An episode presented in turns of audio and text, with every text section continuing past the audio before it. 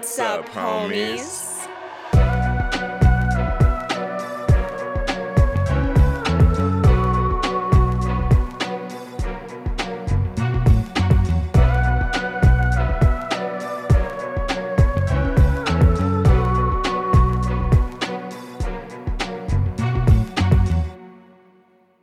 What's up, homies? I'm Erika. And I'm Roshane. And as always, thank you so much for hanging out with us today as we dive into another spooky movie. And this time, Discord decided, and this time, we are getting back into Chucky. Yep, so we are back in doll territory. I'm so excited about this. You were super excited. Doll territory is one of your favorite places to be. I don't know why oh, you're acting Oh, like yeah, yeah. this was like this was not not exciting and fun and new for you. Look, for those that don't know, okay, your boy, not a fan of creepy dolls, not a fan of scary dolls. Yeah. Um, but so Chucky's need- different. Chucky is different. Chucky is different. That's that's the thing. Is like, jokes aside, I actually was excited to jump back into Mhm. the Chucky universe because I hate dolls, and Chucky is one of the main reasons why I hate dolls. But because of that, we have this weird connection. Like, I actually really do love Chucky, Mhm. um, and I, I actually really like the franchise as well. Uh, so I was excited to potentially uh, discuss some more of the uh, Kooky Killer doll. May I ask, have you Mhm. ever seen Dead Silence? No, I have not. Interesting. I don't like the look that you just had. No one else saw it, but I don't like that look. Erika will remember that for later. Okay, I'm suspicious now. well, it's just something it's good to know. I like that. I'll lock that away in the memory bank for future reference. Um, but yeah, we'll be talking about more Chucky today. Uh, the theme of this Discord decides we decided to go back to director focused and have all of the movies be directed by the same director. And this time we went with da, da, da, Don Mancini, who is involved with all of the Child's Play slash Chucky films, but this is the first one that was directed by Don Mancini. Um, Mhm. so credited as a writer on all of them, and I'm fairly certain a producer on all of them. But starting with Seed of Chucky and going forward, Don Mancini is our director. This, of course, is excluding the Child's Play remake that came out recently. Uh, not Yeah. recently, but like a few years ago Yeah, that um, we actually covered. that we did cover. It's one of our early, early episodes. It's like baby homies of horror. But so if you guys want to go hear us at the beginning, uh, go check that out. Go check out our Child's Play coverage, where we also talk about the original, just a, just a little bit, but we're Yeah. we've mainly focused on covering the newest one. But we've got Seed of Chucky, and then post this we have Cult, or I'm sorry, no, Curse of Chucky, and then Cult of Chucky. So Seed of Chucky was the only Don Mancini directed Chucky movie that came out in theaters because both Curse and Cult were straight to video or Mhm. straight to TV, straight to streaming. So this was the only on a big wide screen Chucky film that we got directed by Don Mancini, which and I wish we had gotten more on the big wide screen and we almost could have. I'll we'll dive into that a little bit later, but I am also kind of I don't know, I kind of love that this was the the only one. True. Because this one, I, as far as this franchise goes, this is one of the ones that I'm actually way more familiar with because, again, just in lieu of the time that we grew up in, this is a film that was on TV a ton. So I would Yeah. see Seed of Chucky all the time. And I think this was like outside of the original Child's Play, one of my earlier introductions into the franchise. Because, Mhm. like, when I think of Chucky, I do have two in mind. Like, I have the original uh the original doll but then this particular imagery of chucky is what i think my brain will go to first like scarred, scarred up, chopped up Chucky. That's the one that that pops into my brain first when I think of him. Yeah, it's it's kind of the same for me in the sense of although I am pretty familiar with the Child's Play, the original 3 as well, when I think of the Chucky series, it's also so sometimes I forget that Tiffany isn't a factor in all of them because when I think of Chucky, I think of Tiff. And I think that's because Bride of Chucky and Seed of Chucky were also the ones that I saw the most growing Mm, up. yeah, Particularly Bride of Chucky. I saw that shit all the time. Uh, Yeah. They played the way that they kept that movie on on playback was actually insane. So Tiffany to me and Jennifer Tilly is also a big part of the Chuckyverse that I'm always so used to seeing, but obviously is not a factor in all of them. Although Mhm. going forward from this point on kind of plays a factor. So yeah, I'm kind of the same way. Seed of Chucky to me feels like the Chucky that I'm familiar with, the more kind of wisecracking uh, main protagonist Chucky, because I think when you go back into the past, Chucky was not the star in the same way that he is now. Chucky was very much the villain that kind of stayed in the shadows. I think that's why the horror aspect of Child's Play works so well, is because you don't see a lot of Chucky and you're really focused on the story of our protagonist. You have Andy to really root the series. In the Mm. very beginning, you have a human being that you're focused on, and Chucky is just the side story to that and then as time went on and and Chucky became more and more of a factor, I think that's what audiences really fell in love with. And so by the time you get into Bride and particularly by the time you get into Seed, Chucky is the star of these films. And Yeah. we get a lot of him. And I think as a result of Chucky being a character that can talk and can have personality, I think we see this with a lot of horror films where our villain is that way. We start to lean more into the comedy. Mm-hmm. Very true.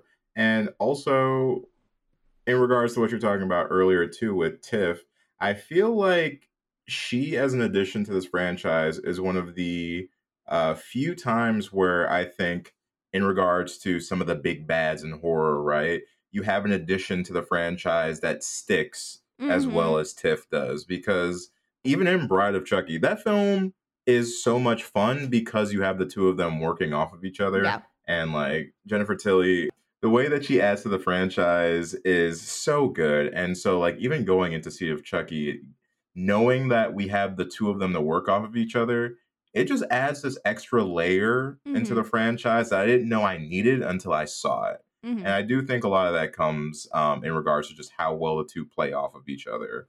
But it's just like, I mean, even in this film, she's like kind of more of the star than Chucky is. Like, you see even more of her. At least you get a lot of alone time with her, Mhm. um, which I think is a tribute to just how confident they are in the performance and how important she is to this whole dynamic. Like this version of Chucky is dope because I do like the wisecracking joke, like very joke heavy version of Chucky. But I think having Tiff alongside to assist with that and to even have her own side of the story, I think is a lot of fun. And it was just Mhm. one of the things that was very refreshing um, in regards to like additions to this franchise. Yeah, definitely. I love Tiff. I love Jennifer Tilly. Uh, both her and Brad Dourif. Of course, he's always killing it. He is Mhm. Chucky. But I feel like I agree. Bringing Jennifer Tilly in was so amazing. I think, particularly because she has such an iconic and recognizable voice that I Mhm. could not imagine anybody else playing the voice of Tiffany because it just works so well and she gives it her all they both do i think that's what's so great about them is even though this these characters are voice over performances they're also so expressive by this point in time these dolls have become super expressive gotta give a shout out to just the animatronics for that because they do feel like so real at this point. Oh point. yeah, And I- I forget at so many points that they're dolls. Yeah. just because like I get so engrossed in watching them. And I also think that that's partly because of the voice performances given by Mhm. by them. And also we have a third doll introduced in this movie that also kind of fucking rocks. Like Yep, I will. I will have to say I think that for one thing that's so great about this whole killer doll aspect is they have successfully introduced a new doll in two movies back to back and that has really added to the fun at least for me and i Mhm. think that that is just a testament to the kind of stories that they're telling the performances that are being that are given. And also to the design the doll design i think is still so successful. So yeah i'm, I'm excited to talk about seed of chucky. Um, I'm excited to talk a little bit about Don Mancini and the ideas that were given within this film that were straight from him. And also, too, I feel like this is a great way to end out the month of June because A, Don Mancini is a very um, out and proud gay man. B, um, we definitely get some themes in this that also kind Mhm. of match the themes we talked about last week in Titane in a very different way. and True. and see, this movie is campy as hell. So I'm Yes, really, really excited to talk about it. Um, that being said, we can get into the scare scale. I have a feeling that we're both gonna be around the same kind of Are you level. thinking of one? I mean, thinking maybe? yeah, Yeah. yeah, I am thinking of one. yeah, mostly because like this one's fun and it's like funny. Mhm. So it, it's fun, it's funny, and like you said, it's hella campy. Yeah, So it's just it's hard to be afraid because you're just along for the ride, yeah. enjoying the performances. Mhm. Um, there's death, there's gores, but none of it's like played for scares. Mhm. Um, some of it's played for laughs, and other, and other times it's just played to kind of move the story along. But there's at no point in this movie where I'm like, oh shit, I'm scared. Yeah, and I mean that's the thing about Chucky too is I feel like in and of itself these movies are only going to really be scary to a certain group of people. And I feel like by the time we get into this movie they're yeah, they're not focused on the scares at all.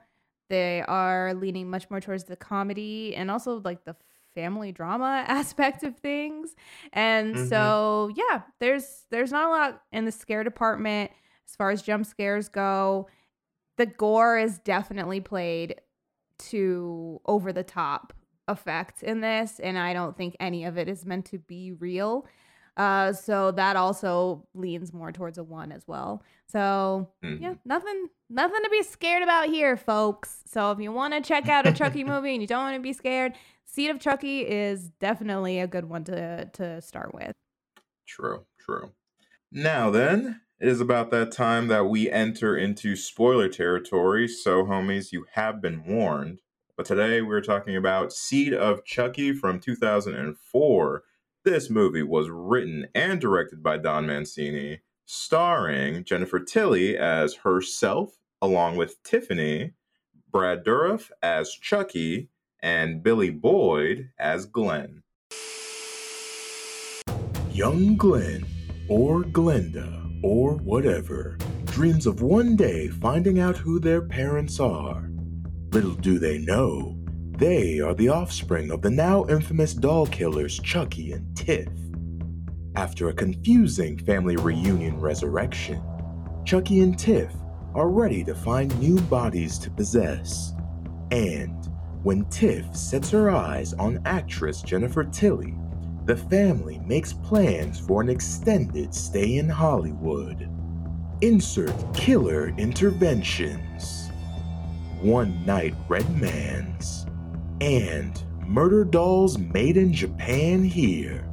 Our film concludes with our doll family knocking up Jennifer for a body for their child. But will their kids' pacifist ways get in the way of the bigger family picture? Also, you know, I can't think of a thing to say.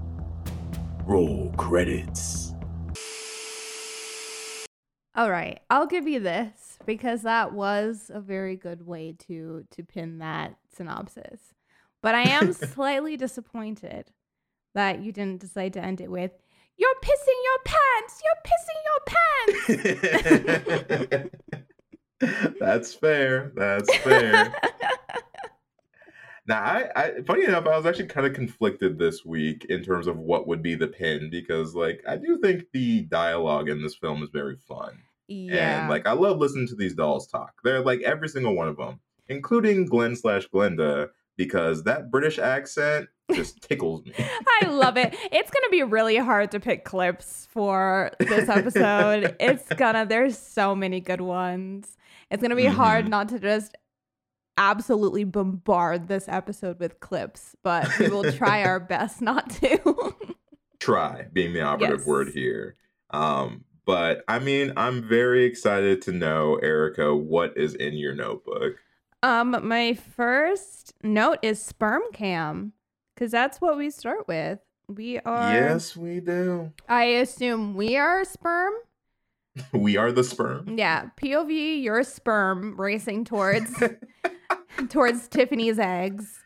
Um Uh-huh. and so we have this whole beginning sequence that weirdly kind of reminds me you haven't seen this one yet of the beginning sequence of uh Nightmare on Elm Street 5. um yeah, no, I haven't seen that one. the what the fuck's that one called? The Dream Kid, the Dream, Dream Child, Baby. the Dream Child.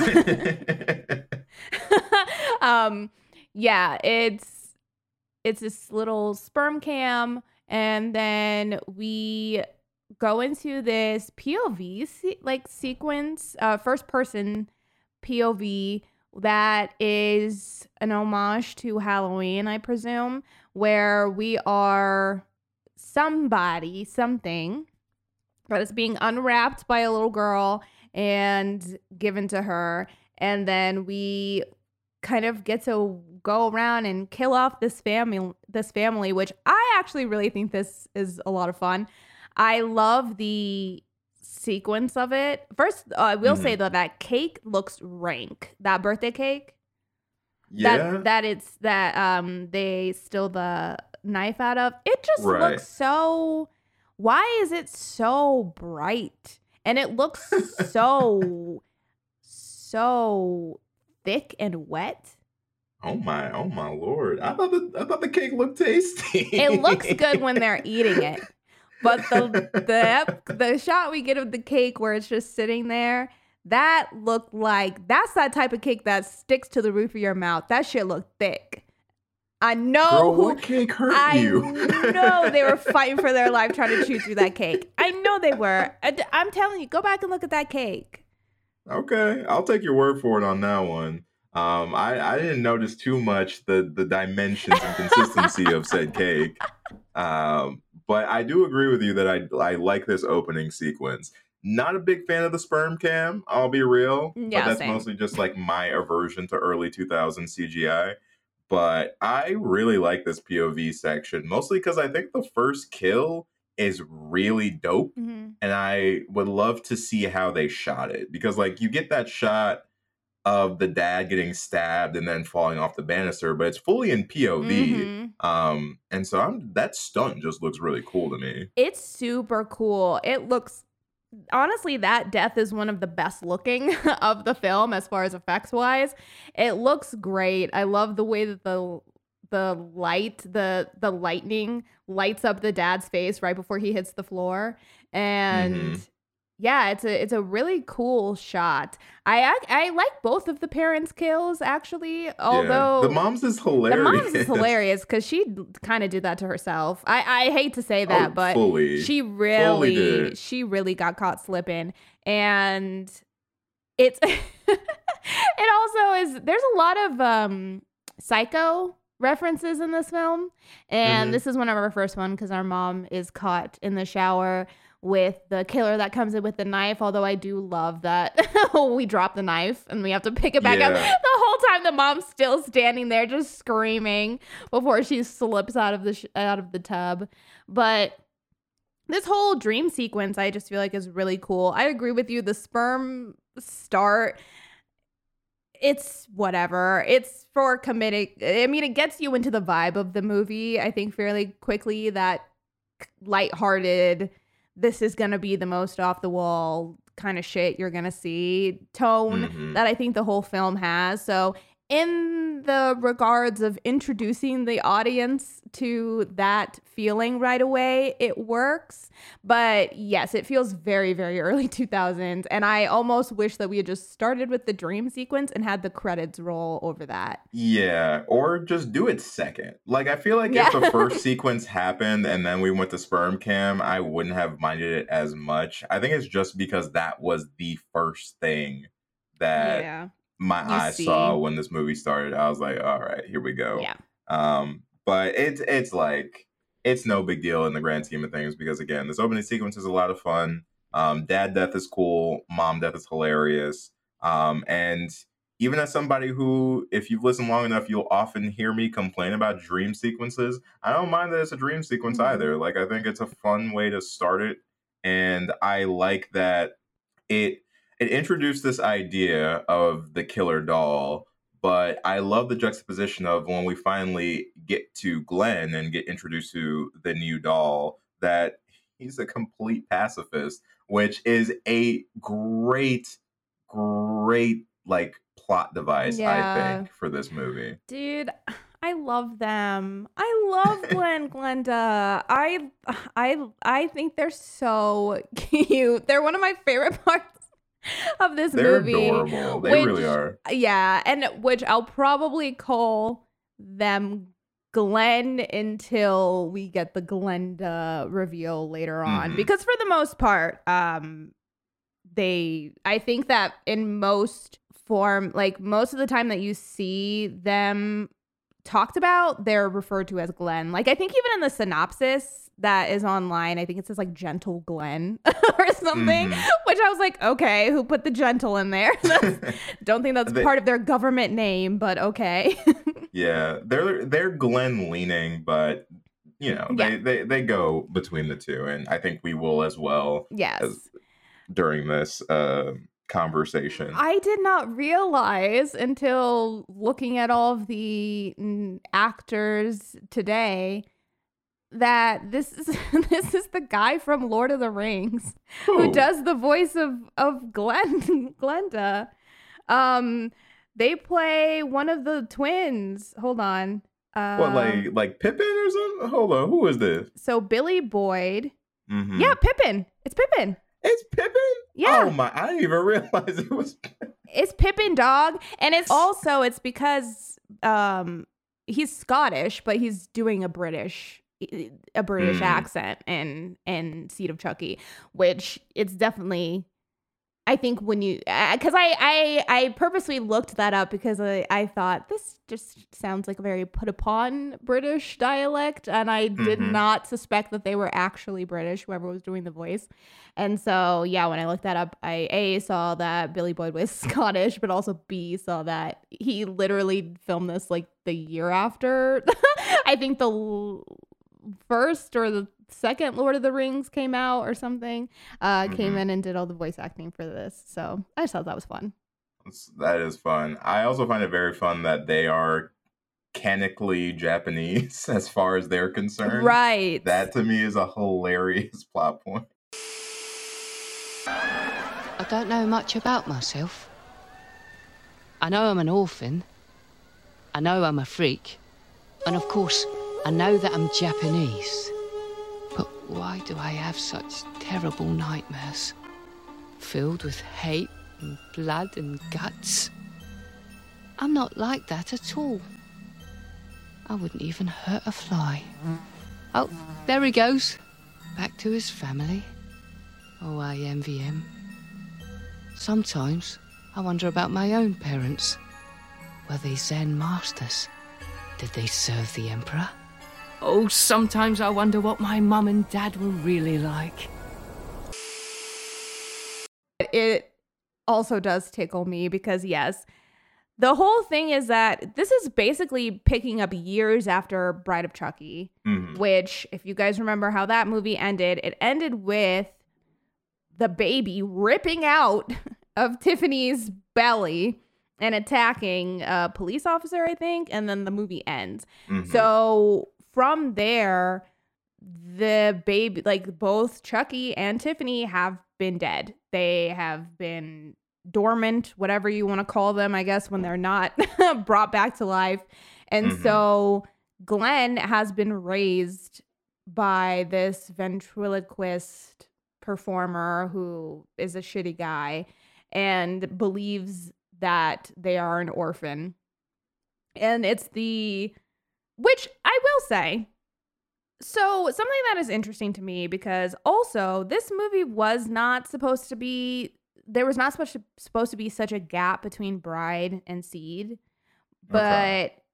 this movie kind of got stuck in production company limbo because of the subject matter and the direction in which Don Mancini was wanting to take the Chucky story. It was kind of a hard sell. And so it didn't get picked up right away because apparently Don Mancini in said in an interview that he did with Dread Central said that this story is he had actually come up with the idea for the story before Bride of Chucky. So this was Oh. always the plan, but it was a hard sell to a go into this more comedic tone to b have this whole family s- story have these gay undertones and also to have a child that did not want to become a serial killer the production company didn't like that or the distri- mm-hmm. distribution company didn't like that. So that's the only reason that it was in limbo for so long. And so we have this huge gap between the two stories. What's interesting to me though is that at the end of bride of chucky tiffany has been rejected basically chucky is basically told tiffany she ain't shit Mhm. he didn't want anything to do with her. He didn't care if she lived or died. She was burnt to a crisp by the end, and he said, "Uh, I don't want you anymore." And basically, just was gonna leave her there to die. And she recognized that. She knew that, and that it was upsetting to her. I just think it's so interesting when they both wake up in this one. All of that, none of that matters. None of that is a factor. Tiffany's not still upset about that. Mhm. Chucky's not trying to atone for that. And then at the end of the movie, Chucky has to the audacity, the dollacity to be like, "Oh, nobody leaves me." Bitch, weren't you gonna leave Tiffany burnt burnt up and bothered and pregnant in the last movie? So Come you're on, saying you're telling me that the idea that Chucky, the serial killer, is a terrible partner is a surprise to you? That's not the surprise. The surprise to me was that Tiffany took his trifling ass back. I thought that That's that was the surprise. that is the surprise. That is definitely the surprise. Um, and yeah, it's kind of like funny when you think of how it ends with them and Bride to what Mhm. they start with in this one. But I will say the flip side of it is it also kind of sets up this dynamic that I'm kind of here for, where it's like they're going to be a team until inevitably they are not a team anymore Right. and they're going to turn on each other again which i i'm kind of cool with that being their dynamic because yeah. here's the thing is like on a selfish level i just like seeing these two characters together i like seeing them seeing them operate together i love listening to these two voice actors work off of each other so i need them regardless of of the situation of their relationship i need them to figure out a way to make this work because like Oh, i like seeing them you know operate together however though the fact of the matter is is like by the end of it every time it's just like these two Oh they- yeah. uh, they got issues They sh- they definitely should not be together. They are n- a match made in hell if I ever saw one. The toxicity of this couple is absolutely wild. But yeah, that's the fun of of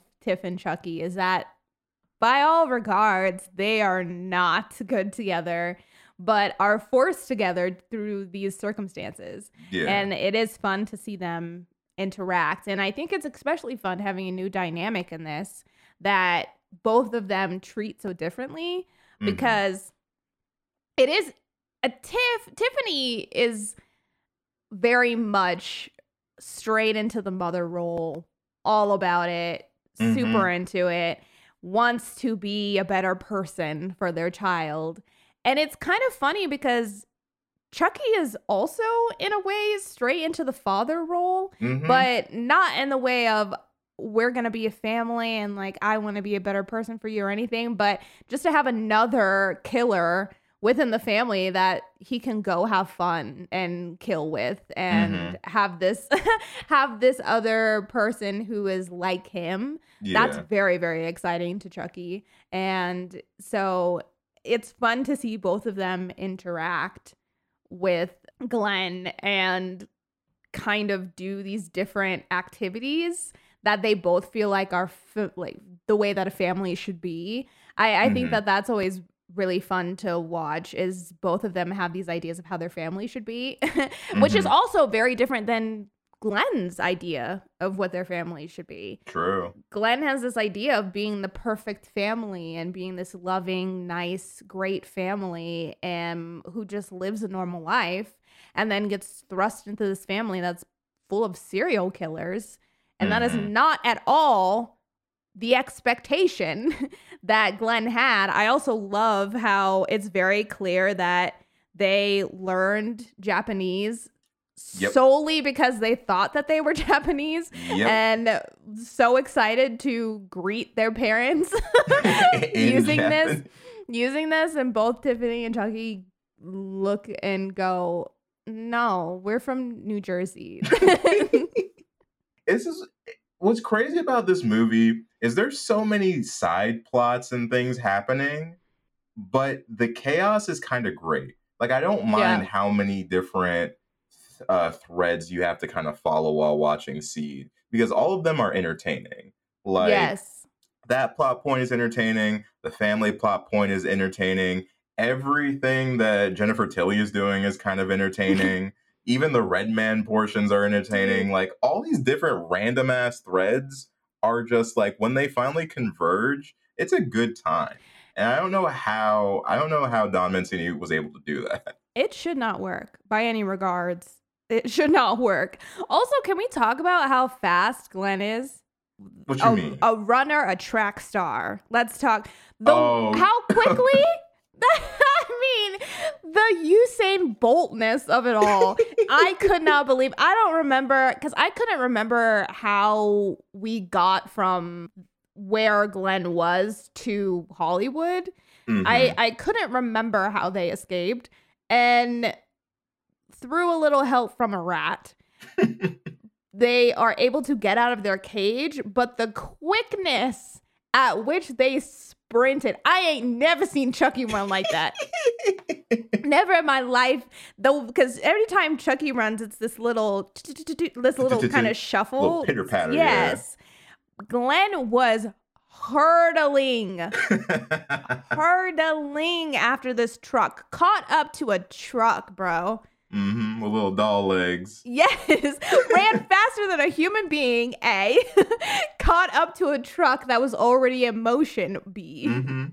You know what? You're on to something here. You ain't wrong. You ain't wrong. It was wild. I, That's, I, look, that's why Glenn didn't need to be a killer. They had a full on career as a as a Olympic runner already set up.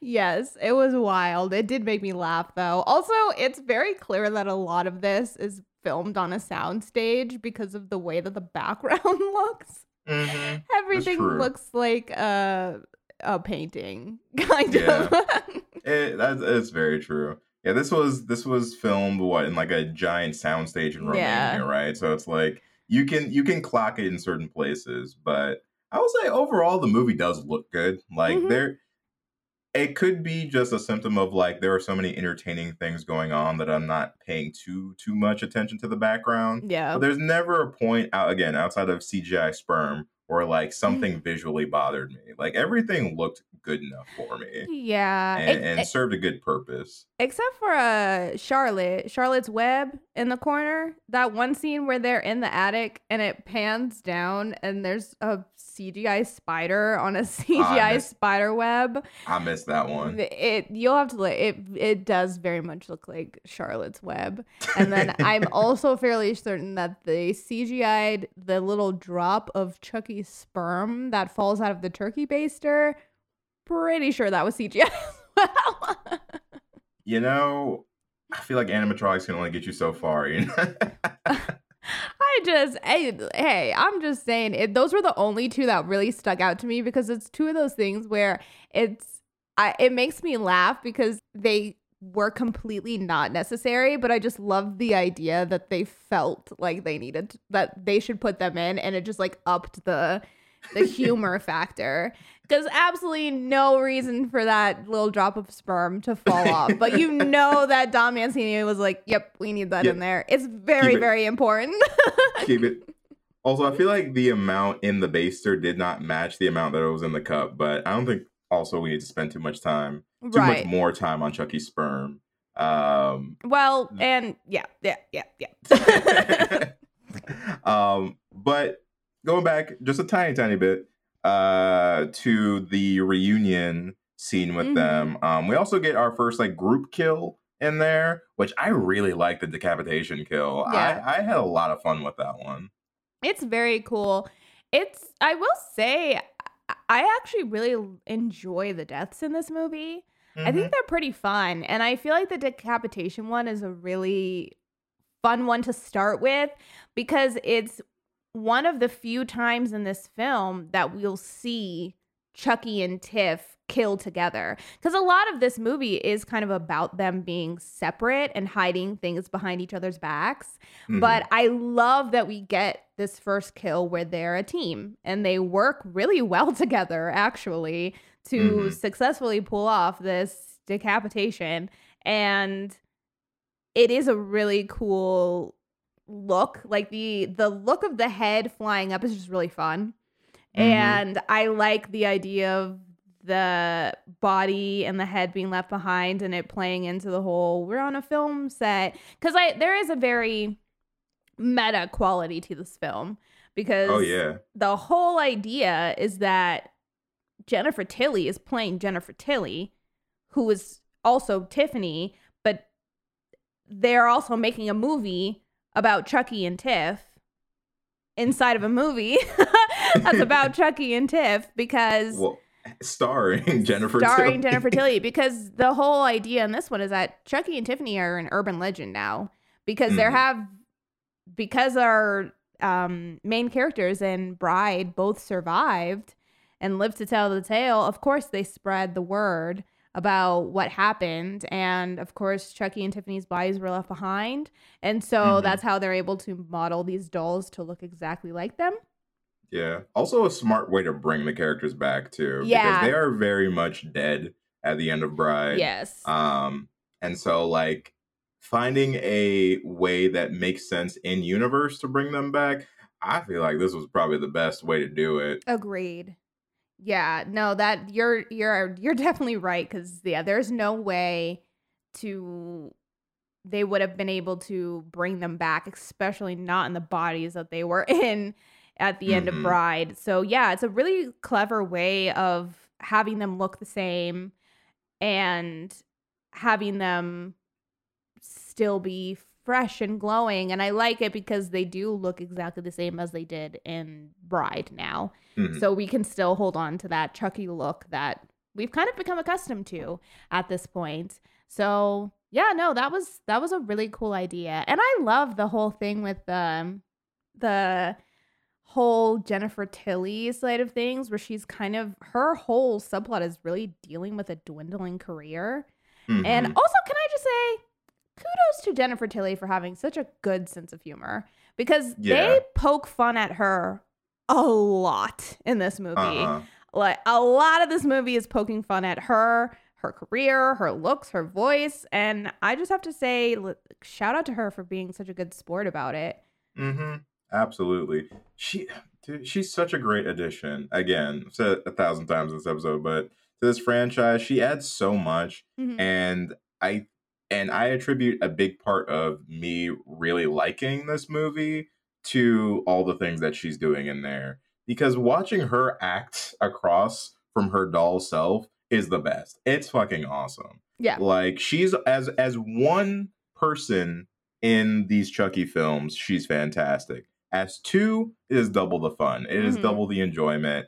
I love getting to see her do her thing as tiff but then also get to play kind of like this version of herself as well. I think that as far as meta goes, another great choice and just an, uh, another um, another flower for our friend Don um, for just being very creative in terms of like this idea and how this story is kind of written. Mhm. Because uh, even with the deaths too, the deaths are fun, but I don't know if you felt this way, but for me, a lot of them felt like just backdrops to the family drama Yeah. that we're dealing with with Chucky Tiff and and Glenn slash Glenda, um, which I was okay with because I in my notes I have why am I so invested in this doll family? Because by Mhm. halfway through the film, I really am. I'm very interested to see where this family goes, how this dynamic changes, what happens with the three of them because it's compelling and Mhm. like it's it's entertaining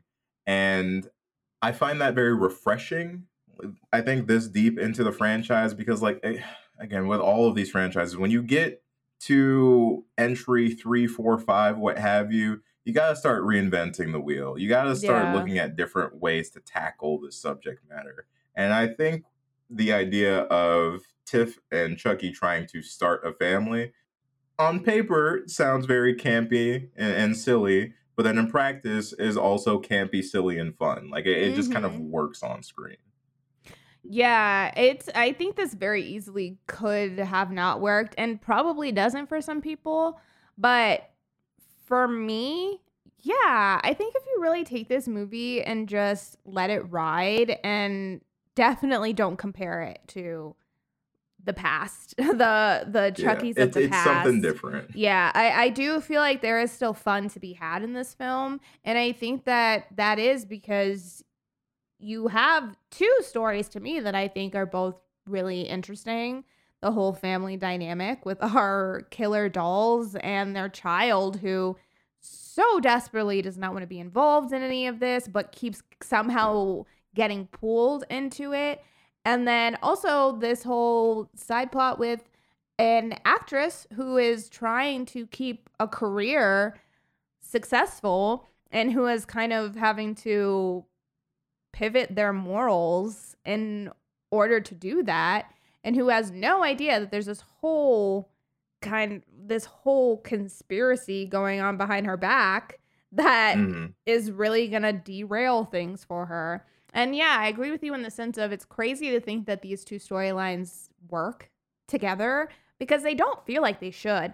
There's a there's there's a lot about this movie that when I'm not watching it and I'm thinking of it separately, I don't remember, not in a bad way, but just in a way that there's so much going on mm-hmm. because while I was watching this, I could not for the life of me remember when Jennifer Tilly finally gets pregnant and when she gets tied up and when they finally really start to take over and why do they kill the paparazzi guy? Like all of that, I couldn't contextualize in my mind the order of the sequences, but I think it's because there's so much and Mhm. these two storylines really fo- actually do kind of coexist for a while before they cross but it's crazy how well they work separately and together Yeah. and yeah i don't know it just it makes it feel really fun and Mhm. and also too surprisingly we still get conclusions for both of them because you almost wouldn't think that we would but we do um i also want to give a shout out to um to our girl joan did you ever watch Mhm. s club 7 when you grew up growing up Not really. I knew of the show, but I never watched it. I was an S Club 7 stan myself. I was very, very much into that show. And I remember the first time I watched this movie, I was so excited to see Hannah from S Club 7. So imagine my surprise when she catches on fire and falls over a banister. this is not this is not the party. This is not the S Club party that I was promised. and it really threw me for a loop the first time that I watched it. I yeah, I mean that's fair. I forgot that she died, her character to be honest, and like the nature of how she died. Yeah. Uh kind kind of tragic. Um but important to the plot overall. Yeah, she's the one of the few. I would say maybe her and Stan are two characters that you know are gonna die, but it just doesn't feel fair because they really got get- roped up into a situation Yeah. that they honestly didn't need to be involved in, and it's very unfortunate. But I think besides them, I mean, I do think that that's good. I I think it makes sense. You regardless of how humorous I think a film can become when you're dealing with killers, I do think it's important that you still have characters die that are quote unquote innocent or the Yeah. characters that you don't want to see die because I do think it's important to remember that like despite the fact that we're at this point kind of rooting for Chucky, like he is still the bad guy. Um Mhm. and so it makes sense that she dies and it makes sense that he dies, but I think out of everybody, they're the only characters that you're not like, oh yeah, after they die. Because I will say there are a lot of characters that get killed in this movie that are kind of villainous in their intentions and not the best people. And so when they die, it you you are kind of rooting for Chucky and Tiffany because you're like, yeah, just kill them, whatever, who cares? Mhm. Um, and so, yeah, I do think it's important to have those characters where you remember that they're doing a bad thing. And of course, what they're doing to Jennifer Tilly is not nice either. It's it's not a good thing. They're basically trying to steal her life and like do all of these things um to her. So that's also bad, but I think because that's the overriding plot and it takes a while for that to happen, it kind of doesn't feel as sinister. Um Mhm. and also because Jennifer Tilly is Tiffany and Tiffany is Jennifer Tilly, it also doesn't feel as sinister because you're like, well, you guys are already saying the same You're- person anyway. yeah. Um, but yeah, I think besides that, you really are allowed to relish in the deaths and have fun with the deaths.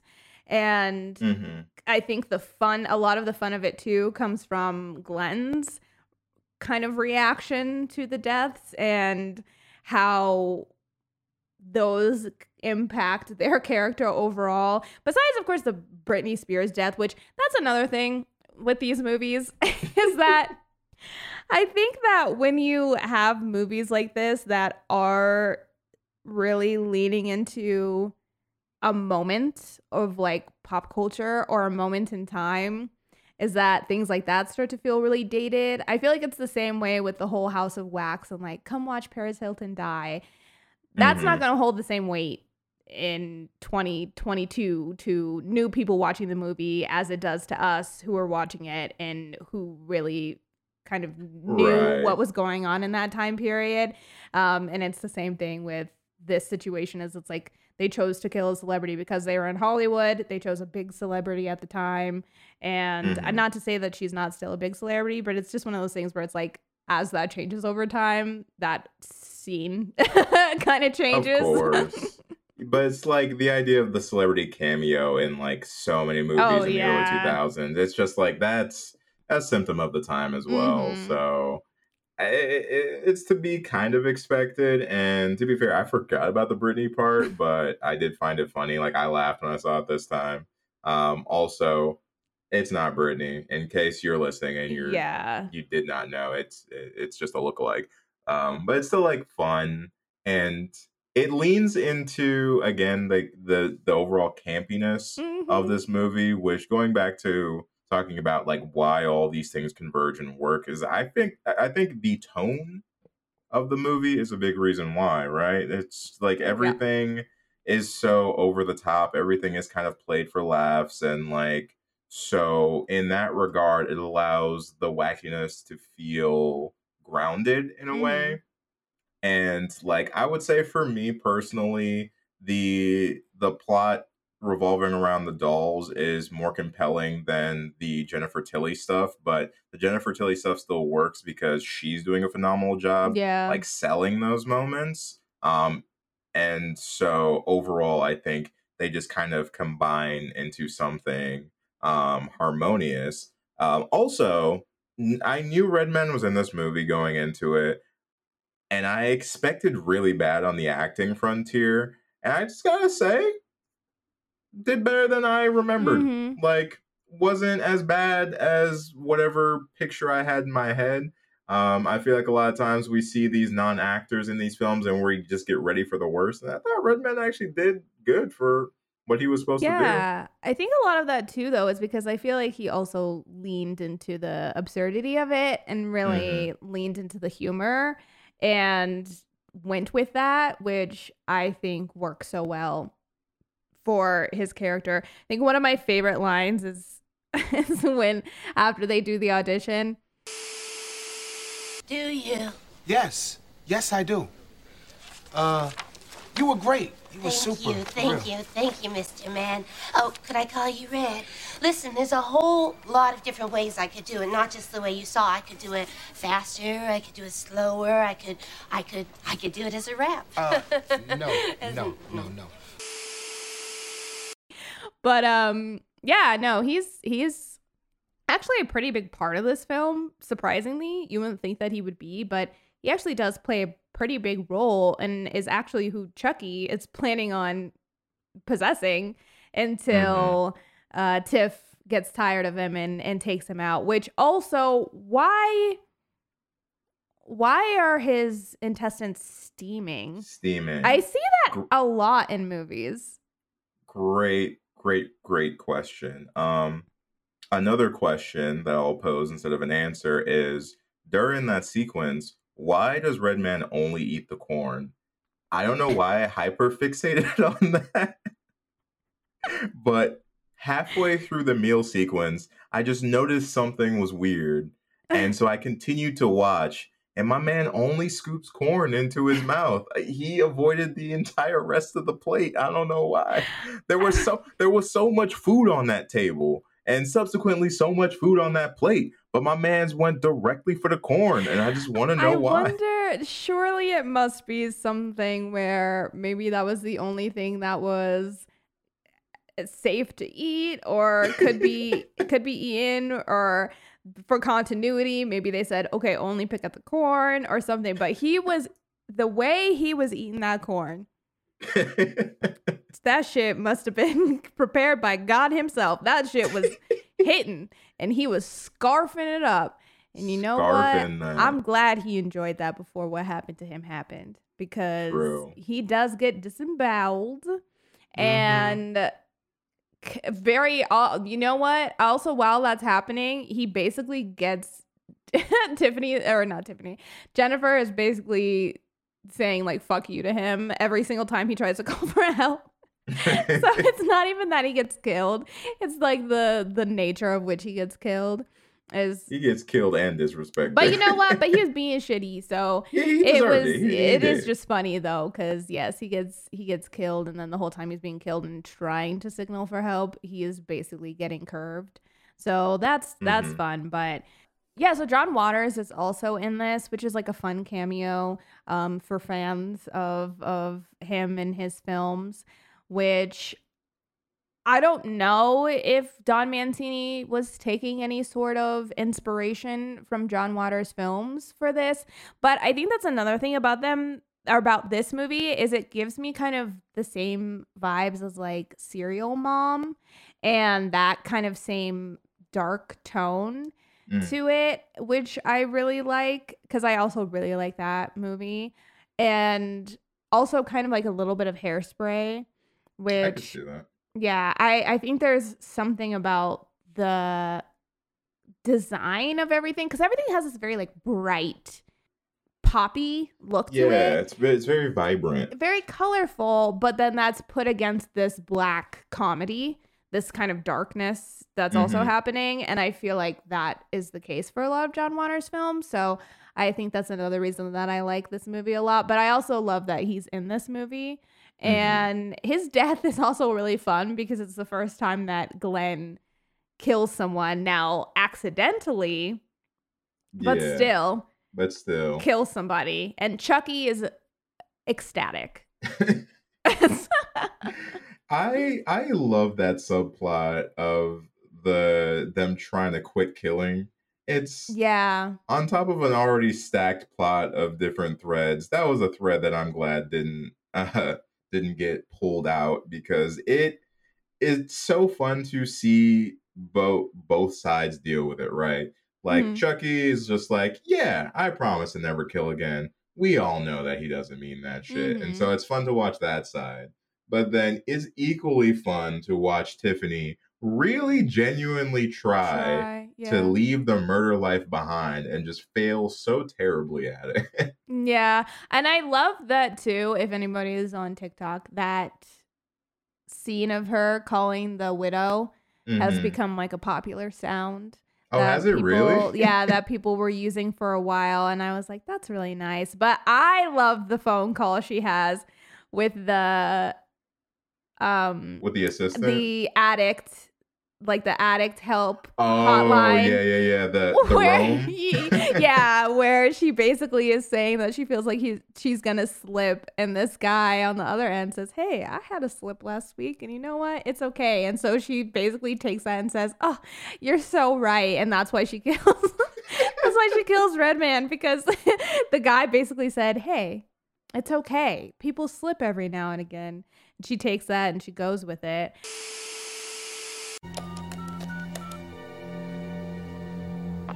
Recovery hotline. Yes, I'm in recovery, and I'm afraid I'm going to have a slip.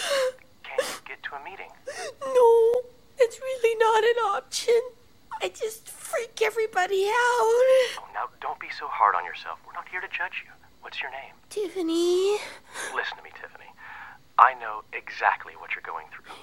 you do? Yes, I, I do. In fact, I'm going to let you in on a little secret. Just last week, I had a slip. Really? Yeah.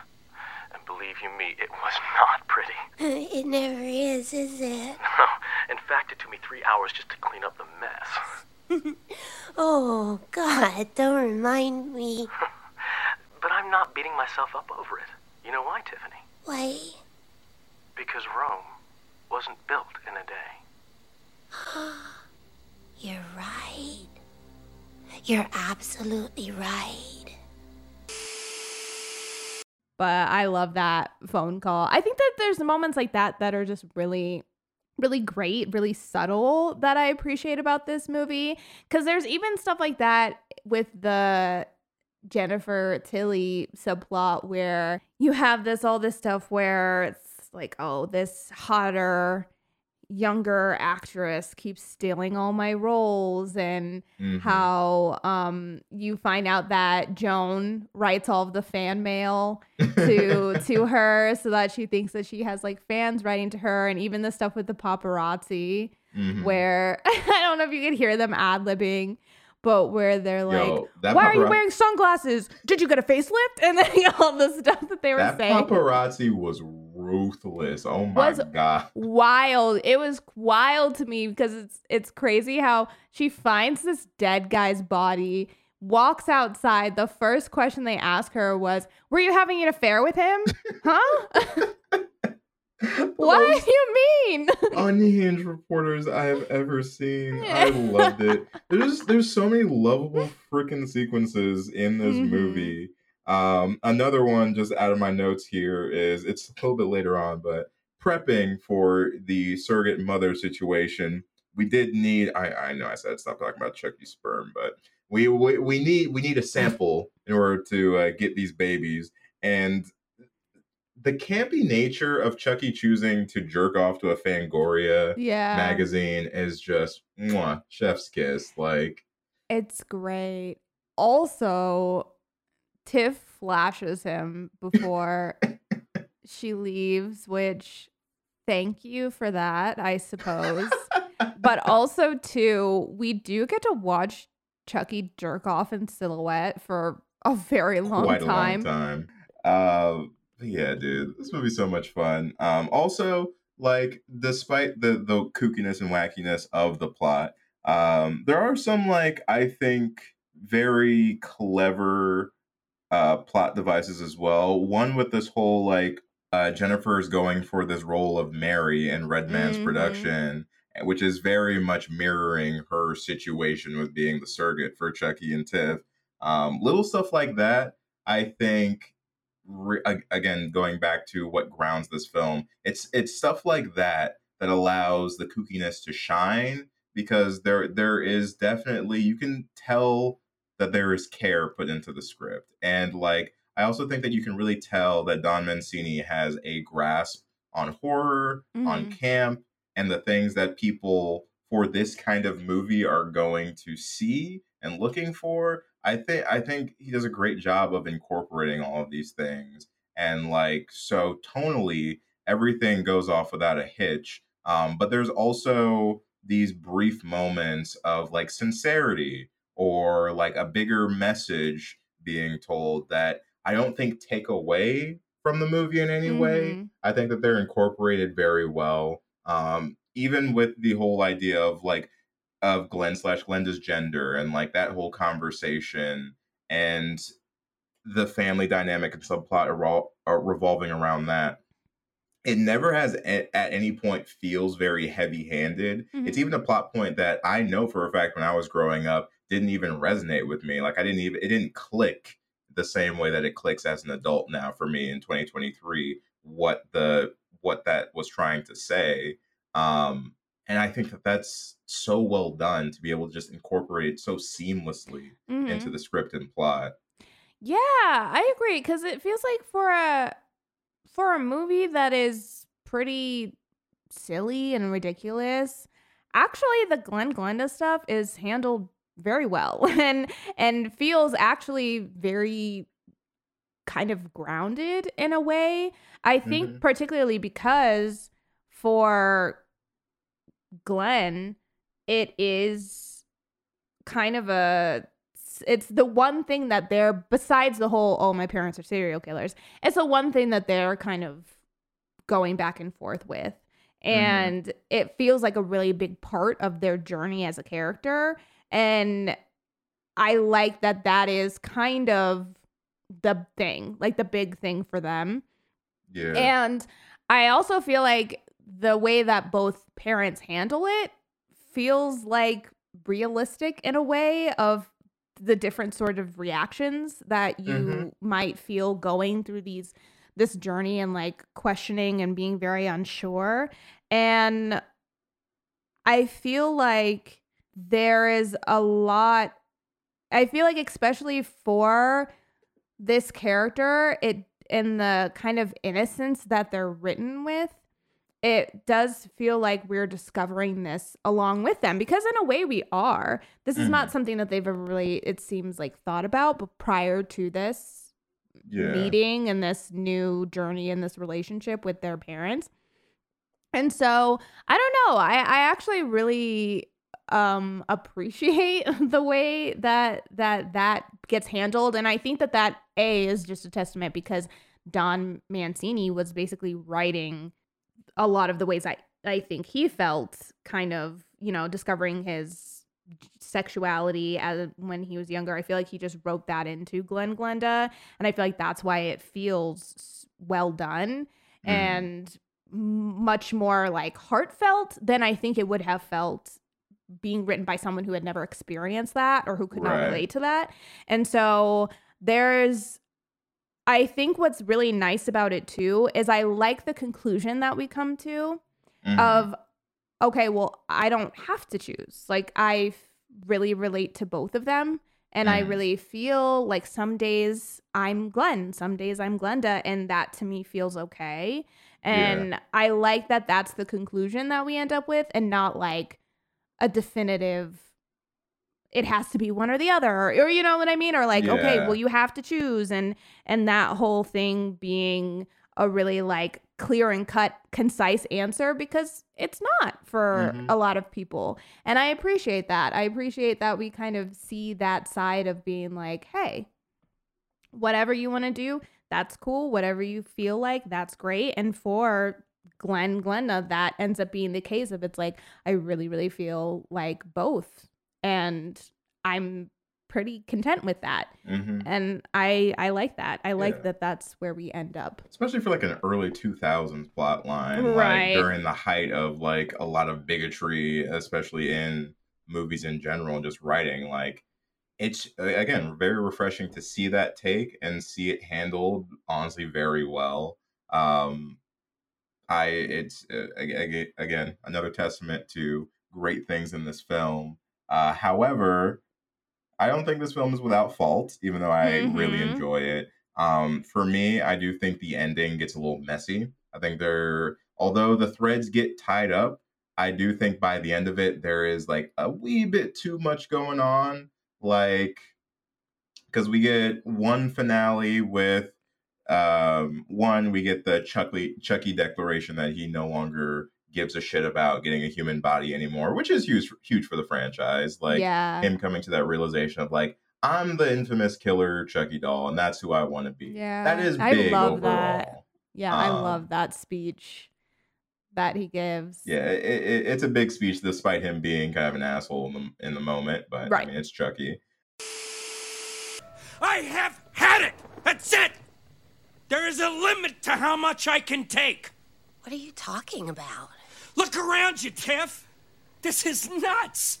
And I have a very high tolerance for nuts. If this is what it takes to be human, then I would rather take my chances as a supernaturally possessed doll. It's less complicated. You can't be serious. As a heart attack. Think about it. What's so great about being human anyway? You get sick, you get old, you can't get it up anymore. I'm not looking forward to that. I want to be Jennifer Tilly. I want to be a star. And I don't want to be your chauffeur.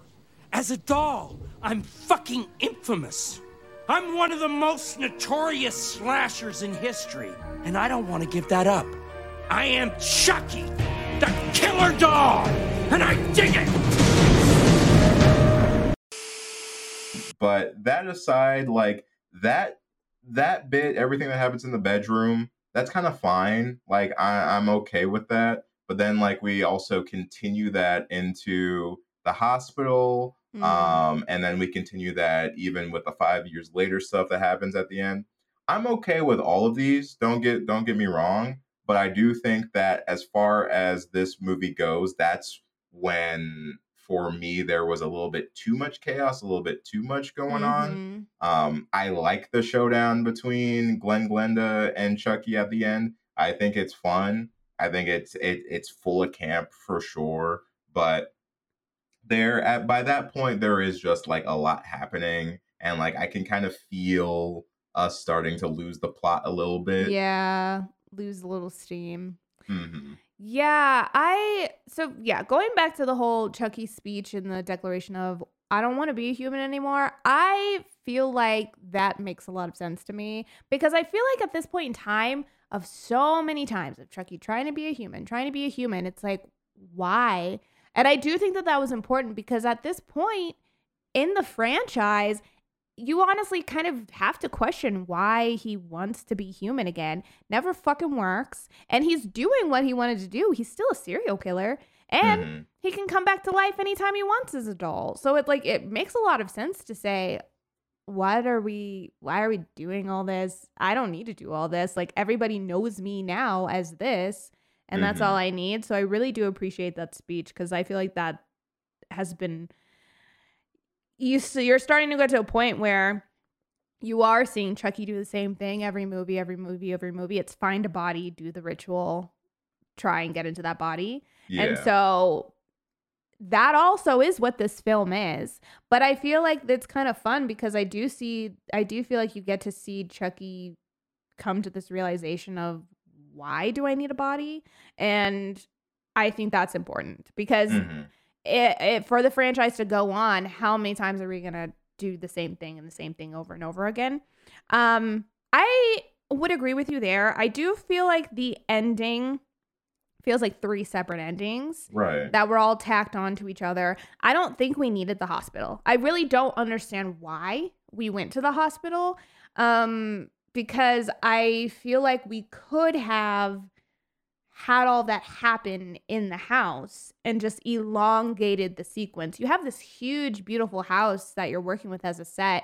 So just filter your way through that. Like have some chase sequences, have some maybe Jennifer gets free. I almost I I as much as I like the whole him getting killed, protecting her and never being able to say I love you. Like every time he tries Mhm. to say it to her, it gets it gets ruined. And That's, so a, that's a great like long term Yeah. joke that landed it, yeah, well. it's it's a really great like recurring joke, which I do like. But I I do think that around that time we could have Jennifer maybe get free and Mm. have more of a chase sequence throughout the house and then still have the whole thing with Tiffany, still have the whole thing with Glenn and have all that just happen in one location and then Yeah. jump to 5 years later. I just feel like it feels like it I don't know, it just feels like it slows everything down to have her be rescued, taken to the hospital, have all that happen at the hospital, and then hop 5 years later. It Yeah. doesn't need to happen at the hospital. The only the only thing that is important that happens at the hospital is her being drugged. And like the only thing that matters is that she has an IV in and she doesn't notice that it's happening.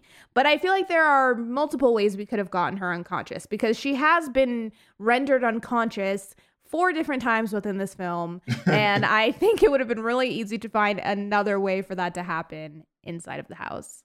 Yeah, and so it's just like there. I think there is a way that we can compact the the ending portion of this film. I agree with you, um, because like at the end of the day, we need Chucky and Tiff to get into their Tiff, and then for Glenn to do their thing, so that we can get to the five years later portion. And Mhm. yeah, I'm sure there is a way to figure out how to get that all to happen in the house. Um, now I'm. I guess this is more of a question to you in terms of what how do you perceive things happen at the end like i take away that uh tiffany is successful with her with transferring into the body Um but that is the most that i grasp from this ending what was your take on what happens with this five years later Yeah. So, uh, what gets introduced around the ending point, which I love this reveal when Glenn goes Glenda.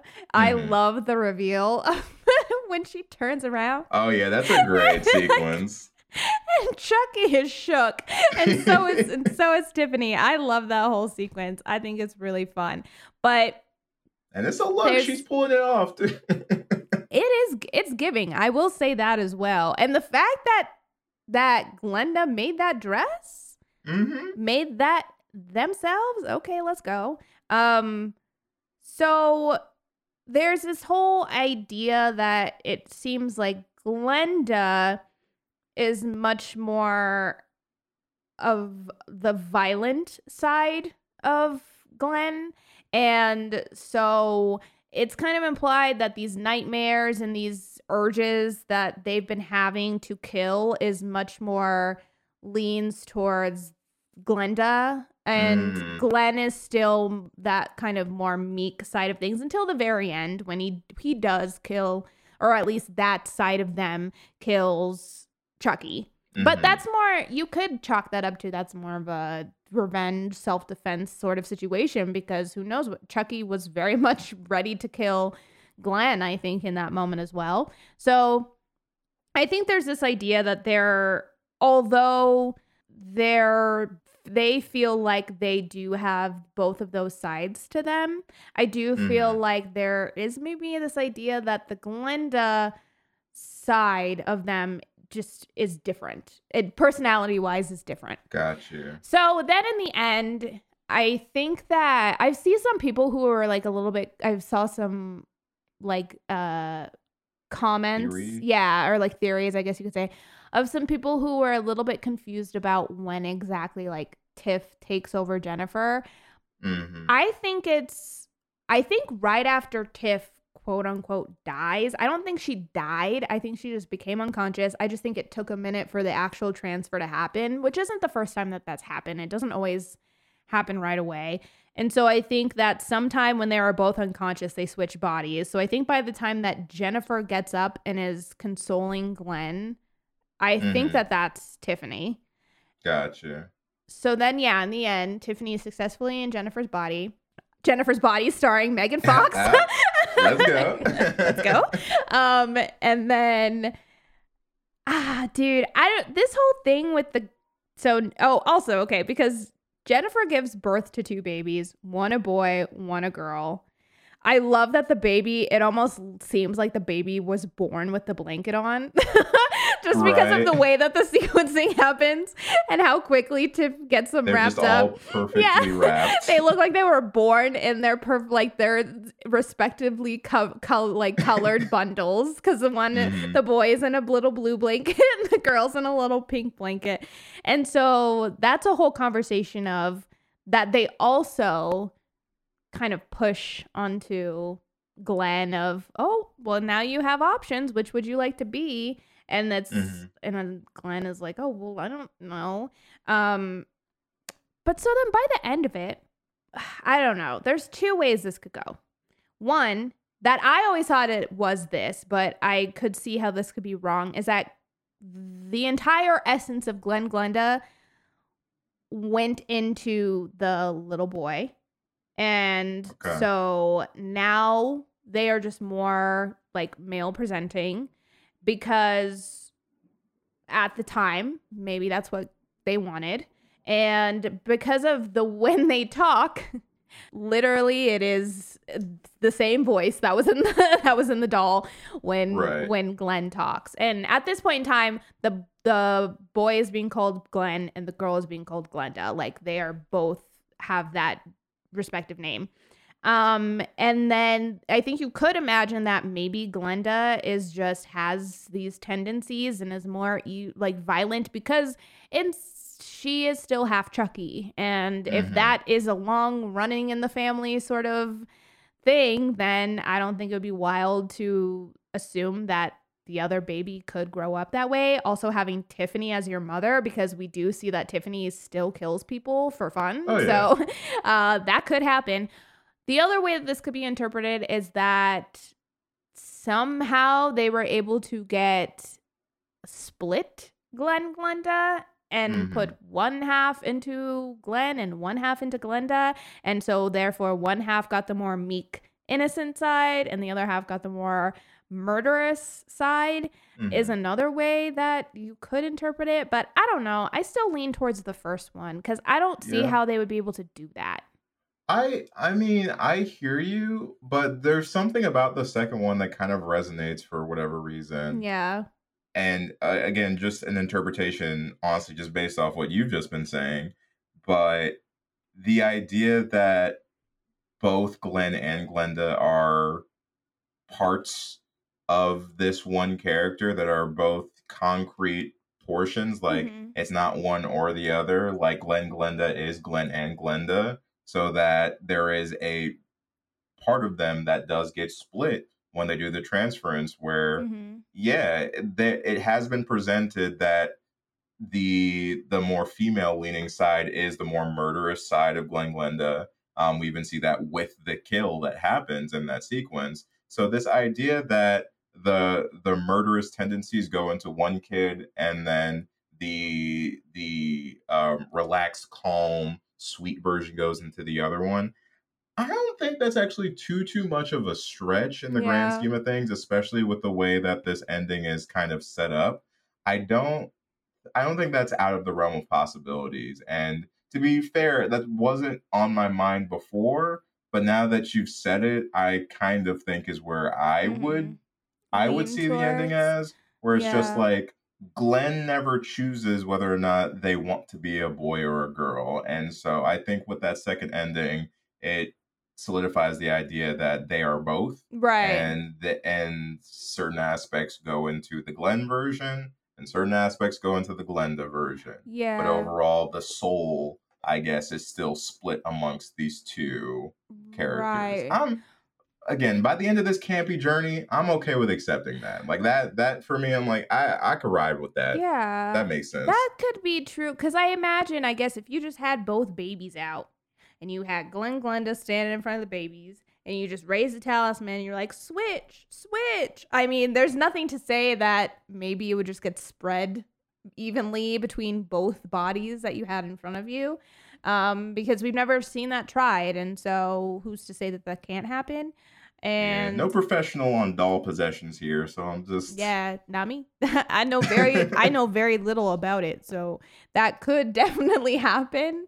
So that that that I could I could see that. I could see that being the case of the idea was to have a little bit of both in both because if you identify as both, then great. We'll just, you know, then you can be both. And then it just so happens that the more Glenda side went into Glenda, and that side, like I said, also just happens to be the part of them that is the most like their parents Yeah. in the sense of is the has that killer instinct and has those desires Yeah. and because that was not something that for the longest time because Glenn was Glenn that part of them was kind of pushed down and only really yeah Suppressed suppressed and- and only really came out in in their dreams or or and subconsciously that because that was more of a part of them at that point in time i don't think it would be crazy to say that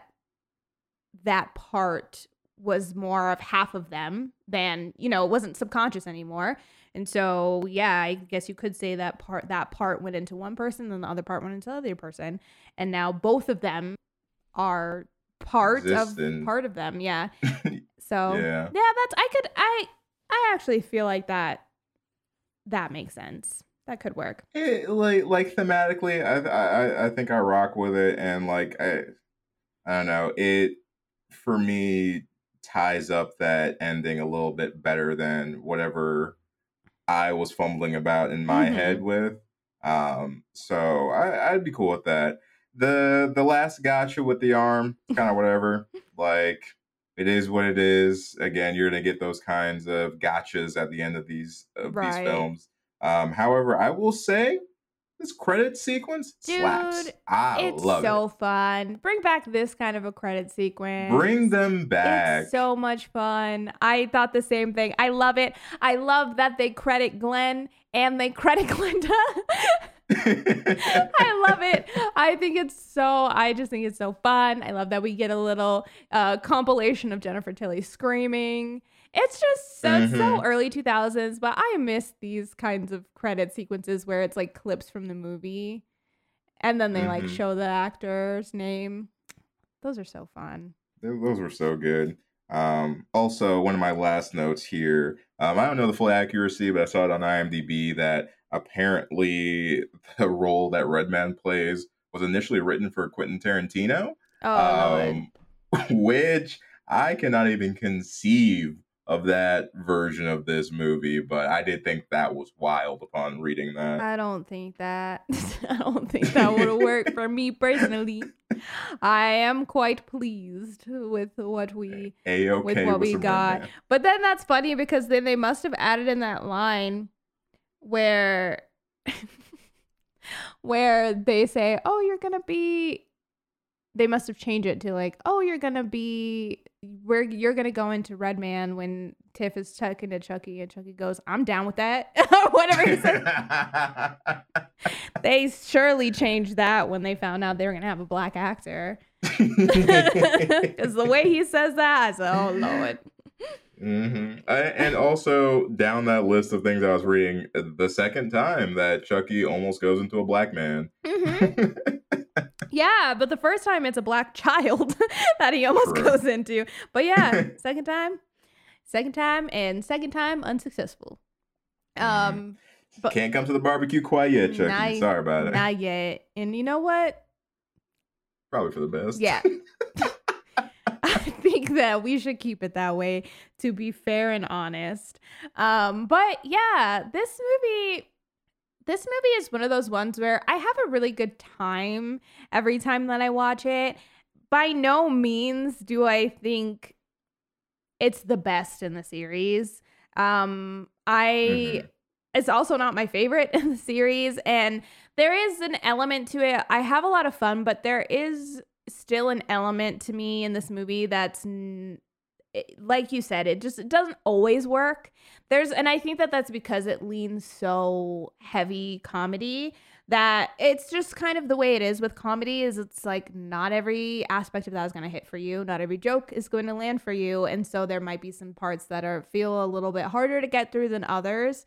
And i feel the same way with this movie is that for the most part it it feels pretty fast paced and and flies by for me but there are still elements of this movie where it doesn't always strike the balance for me, like as Mhm. well as I think Bride does. Like I there's still some elements of this for me that lean a little bit too much into the comedic horror territory that it it it's it kind of loses me at times if that makes Okay. sense. And I feel like a lot of that also kind of going off of what you said, I think a lot of that does start to happen towards the end.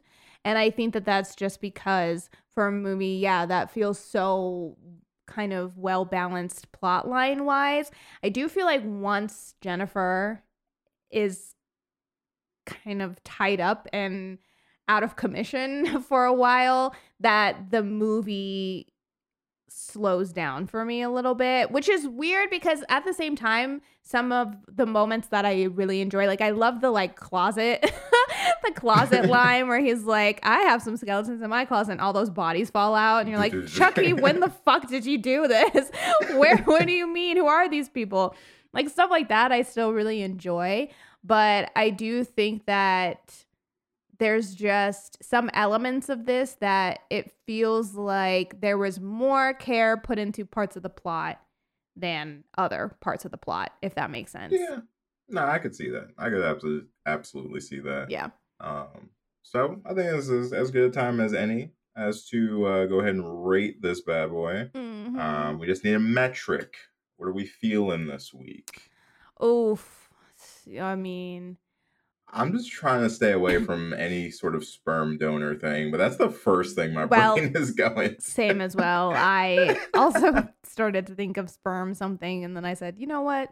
We're classier than Let's that. pivot. We're better than this. Let's go ahead and pivot. We will. um. Made in Japan's. uh, I was gonna say poison paparazzi, but that's not poison. That's um acid. Oh yeah. Which why would you need that acid in photography? Sulfuric The acid. most I feel like there's corrosive looking shit I've ever seen. yeah. I I don't think you need it to that. uh Extent. What's the word? Yeah, to to that extent or that extremity. But I do think they use some kinds of like acid? liquids for for that style of photography. Any Um, photography friends, please let me know what you use that for. I'm trying to think of something with Fangoria. Fangoria fun times. Fangoria fun times. Fangoria finishes. God, I want to be classier than it, but Fangoria finishes is kind of nice. uh, okay, let's let's let's go ahead with Fangoria finishes. Uh, I think I think that'll work. I I can't recall of another time somebody uh, does the deed to a Fangoria magazine, so Yeah. hopefully we won't need it again. But you know what? I'll be very surprised. um, I will. would you like to go first? You want me to? Uh, ah, I'm gonna have you go first. Yeah. I think. All right, I'm gonna go ahead and give Seed of Chucky 4.2 out of five. Uh, Fangoria finishes. Nice. Uh, I, like I said, this movie's not perfect, but I really, really enjoy this film, and I think that it's a solid installment into the franchise. I think Don Mancini knows exactly what they're doing with this franchise and with the tone and theme and journey of the characters in this one. Um, I think that although the plot can get a little bit all over the place and a little messy at times, um, it's still an enjoyable ride that I think lands doesn't quite stick the landing, but gives me something that I'm okay with by the end of it. Um, and I just Mhm. enjoy the experience of watching it. It's a film that's very easy to watch. I think it's paced pretty well. Um, I could very easily go back to this at any point in time. And yeah, it's just, it, it's a good time for me. And I think that there are some points to it that are surprisingly poignant that didn't really stick out to me when I was younger, but do stick out to me as an adult. And I appreciate their them being incorporated into it as well. So, so yeah, I'm gonna say 4.2 out of five. Fangoria finishes. I'm going to be kind of around there. I think I'm gonna give it four out of five Fangoria finishes because, Yeah, I'm kind of in the same boat. Some of that might be a little bit of like my nos- nostalgia playing in because, yeah, this is one of the Chuckies that I grew up watching a lot. But it's just fun. I have a good time when I watch this movie. Although there's things about it that I don't like, they don't ruin mm-hmm. the movie at all for me. And in the grand scheme of things, they're not big deals because overall, I think this movie was meant to just be fun. And and that is successful to me. It's a good time. It's got some moments that I do think are genuinely funny. It's got some fun kills. And I love like Tiffany, I love, and we get so much of her in this film, which makes me happy. And then Glenn Glenda, I love. And I love that we also get a lot of them in this movie. And so I enjoy this movie because I enjoy spending time with them. And of course, Chucky is like, this is full sarcastic, witty, make a joke Chucky, which is not like I don't like I said, by no means do I think this is like the best version of Chucky, but it's still an entertaining version and I still enjoy what we get with him. And so, yeah, there's not a lot about this movie that I would change. I think like I said if you take it for what it is, that it's a really good time. I understand why people don't like this movie, but for me, it just is one of those movies where despite seeing the flaws and despite like I said, knowing it's not the best in the series, like not by a long shot, I still really enjoy this movie. So yeah, four out of five Fangoria finishes for me. Very nice. But we would love to know what you guys think of Seed of Chucky. You can let us know on our social media. We are homies of horror on everything. Or if you prefer to email us, we are homies of horror at gmail.com. You can email us requests, recommendations, and business inquiries. And if you'd like to talk to us a little bit more in depth and talk to some other homies, not only about this movie, but about other movies that we covered and other horror news, you can always slide into our Discord. That is where we are hanging out. You can find the link for that in our social media bios as well. And if you're listening to this on Monday, that means that we are streaming on Twitch tonight. Twitch is where we play spooky games with the homies, hang out, have some drinks, have some laughs, and we'd love to see you through. That's not what I was going to say and we would love to see you in the chat. So if you'd like to come through and say hello, you can also find the link for that in our social media bios. And last but never least, if you are so inclined, we would very much appreciate it if you'd leave us a rating or a review. You can do both on Apple Podcasts. The more ratings and reviews we get, the better. Recommends our show to more listeners. And we just like to hear what you guys are thinking of the show. So if you have an account and haven't done that yet, we'd love for you to. Over on Spotify, you can leave a rating by simply clicking the stars underneath our name. Well, that is it for us today, homies. Thank you so much once again, everybody who participated in our Discord Decides. And we will be seeing you guys with a new spooky movie next time. Catch you next time, homies. Bye.